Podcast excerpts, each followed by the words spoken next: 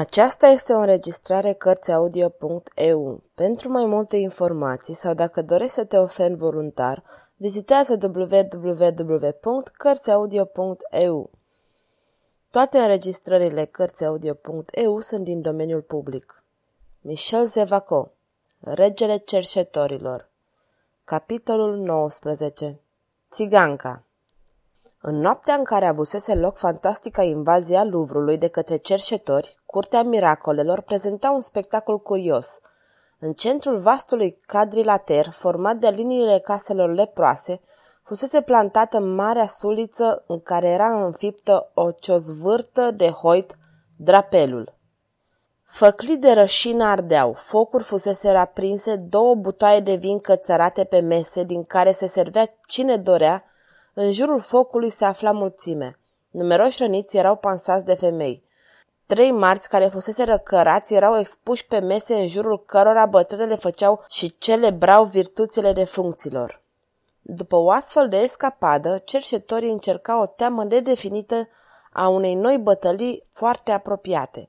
Nu și închipuiau că lucrurile să se oprească aici – Întreg regatul Argotului și Egiptului erau pe picior de apărare, așteptând dușmanul. Oamenii nu-și părăsiseră armele. Femeile formau în grabă baricade în fața tuturor străzilor. Avamposturi, santinele erau plasate în jurul citadelei centrale și existau peste tot până în preajma Luvrului chiar, santinele invizibile, umbre pierdute noapte. Manfred fusese transportat chiar într-una din casele curții, Locuința din strada Freud-Mantel fusese considerată periculoasă de către Lanthene. Într-o încăpere mobilată sumar, Lanthene era așezat aproape de patul în care Manfred, întins, se lăsa pansat de bătrâna femeie cu care ne-am mai întâlnit și pe care continuăm să o numim Gypsy, țiganca. În grabă, ungea rănile cu un soare pe care o pregătise, așeză feșele și compresele cu o agilitate și o ușurință încât rănitul abia dacă simțea atingerea degetelor. Gata, spuse dintr-o dată țiganca. Trei zile la pat și vor fi de ajuns. Și, cu o ridicătură din număr, adăugă. Astea nu sunt uh, rând de sabie, sunt înțepături de spini. Manfred aprobă din cap. Oamenii noștri lovesc mai bine când lovesc, continuă bătrâna care părea că se pierde într-o visare și care lăsa să-i rătăcească privirea când asupra lui Manfred, când asupra lui Lanthene. Manfred își fixase privirea asupra lui Lanthene. Între cei doi nu a fost nicio explicație. Doar mai degrabă gingășie frățească, demonstrând că nimic nu se schimbase între ei. În prima clipă s-au îmbrățișat și cuvintele au fost de prisos. Așa zi, reluă dintr-o dată țiganca. Marele magistrat a fost rănit? Rănit, răspunse Lanthene. De tine? Chiar de tine? Ești sigur de asta, fiule? Bătrâna vorbea cu o gingășie stranie. E de remarcat că ea nu făcea risipă față de Lanthene de acest nume de fiu pe care îl dăduse. Nu-l numea astfel decât în anumite ocazii foarte rare. Sunt convins de binelea, spuse Lanthene care tresări, căci acest nume de fiu Tonul cu care îl pronunțase îi provoca mereu o jenă nedefinită. Admirabil, reluă bătrâna, ai căror ochi trădau într-adevăr o veritabilă admirație. Ce admira ea oare? Ea înclină încet din cap și murmură printre dinți.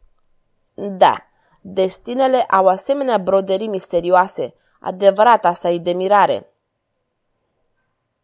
Și continuă cu o neașteptată neliniște. Dar rana e gravă? Nu cred, spuse Lanthene. Și țiganca pronunță cuvinte cărora nici Manfred, nici Lanthene nu le pricepură sensul. Nu trebuia să moară, nu vreau, asta n-ar fi drept. Este necesar neapărat să plasăm aici un incident care n-a putut să-și găsească loc în povestirea noastră și care are o importanță deosebită în sensul în care va lumina poate adâncimile întunecate ale sufletului țigăncii.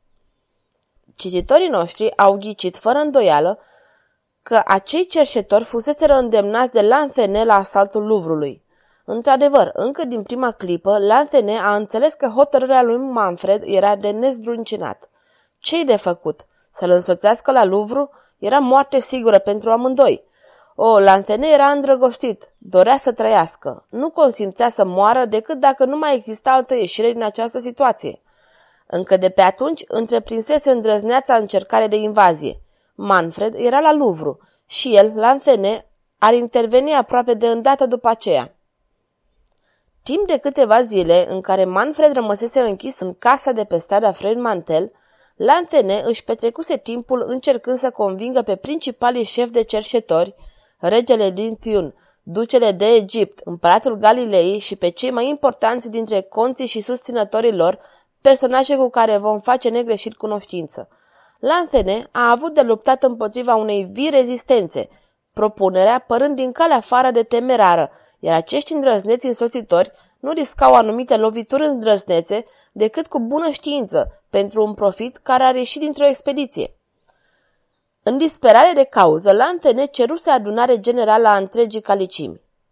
Adunarea a avut loc în ziua în care Manfred mergea la Louvre.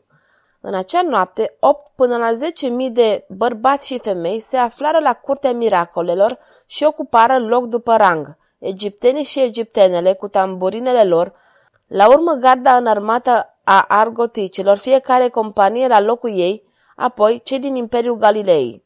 O mare tăcere apăsa această mulțime. Nu se adunaseră pentru o petrecere. Se bea totuși, locul era înțesat de bănci și de mese în jurul focului. Mari șefi luară cuvântul. Mai întâi, regele din Tiun, pe nume Trico. Exersa ziua onorabilă și lucrativă profesie de cerșetor, iar noaptea profesia cea mai onorabilă și mai bănoasă încă, aceea de hoț. Acest cumul nu-l obosea din calea afară, ba chiar îi lăsa ceva timp pentru a compune balade în ceasurile sale de bună dispoziție. Era un personaj destul de sumbru și, la urma urmelor, o persoană dubioasă. Se cocoță pe un butoi și spuse cu glas puternic. Îl iubim pe fratele nostru Manfred, dar ce va să facă el la Louvre? Ce căutăm noi acolo? Nu vrem să intrăm într-un balamuc care poate să aibă urmări teribile pentru pacea regatului nostru. Am zis. Lanfene, care stătea la picioarele tronului, adică lângă butoiul pe care se cățărase trico, își mușcă buzele de spaimă. Ducele de Egipt vorbi cu același înțeles ca și trico. Împăratul Galilei se pronunță și el pentru abținere. Se observă o umbră țâșnind aproape de tronul lui Tiun. Ea a apărut dintr-o dată în lumina roșie a torțelor. Gypsy! Exclamația se auzi din toate direcțiile. Gypsy vrea să vorbească. Scena prezenta atunci un soi de măreție sălbatică. Locul unde zece mii de ființe, bărbați și femei în zdrențe, cu fețe aspre sau palide, cu chipuri îngrozitoare, brăzdate de cicatrici, viermuind în jurul focului, de jur împrejur casele cu acoperișuri țuguiate, ferestre cu mici vitralii în plumb, în care flăcările torțelor de rășină licăreau cu luciri roșii, în centru, tronul regelui din Tiun, în jurul căruia străjuiau oamenii de gardă, înarmați cu săbii scurte, îmbrăcați în zdrențe sordide și peste toate, în noaptea rece o tăcere apăsătoare. Bătrâna Gypsy se ridicase lângă regele Tiun. Ea grăi. Ascultați-mă voi toți! Am a vă spune lucruri pe care le simte inima mea și pe care le simte și inimile voastre. Vi s-a vorbit adineauri nu ca la niște bărbați, ci ca la niște femei bune de vândut în piață și ați îndurat-o. Sunteți niște lași. Gypsy păstră un moment tăcerea. Un soi de gâfâit trecu iute ca un frison peste această mulțime compactă ce asculta cu atenție profundă. În picioare, cu părul grizonat în vânt, cu brațele sale ridicate ca pentru un gest de blestem, Gypsy părea ca un geniu supranatural. Astfel a apărut poate odinioară Sibila din Delfi, războinicilor greci, consultând oracolul despre expediția asupra Troiei. Nu e niciunul aici care să nu-și simtă inima izbucnind de mândrie și rușine că unul din frații noștri va fi venit în zadar să ne ceară sprijin. Și pentru cine?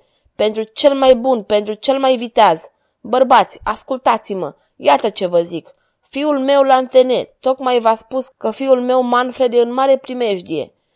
Dacă voi nu mă înțelegeți, femeile mă vor înțelege. Voi merge la Louvre în fruntea femeilor voastre, am zis. Aceste cuvinte avură un efect uimitor.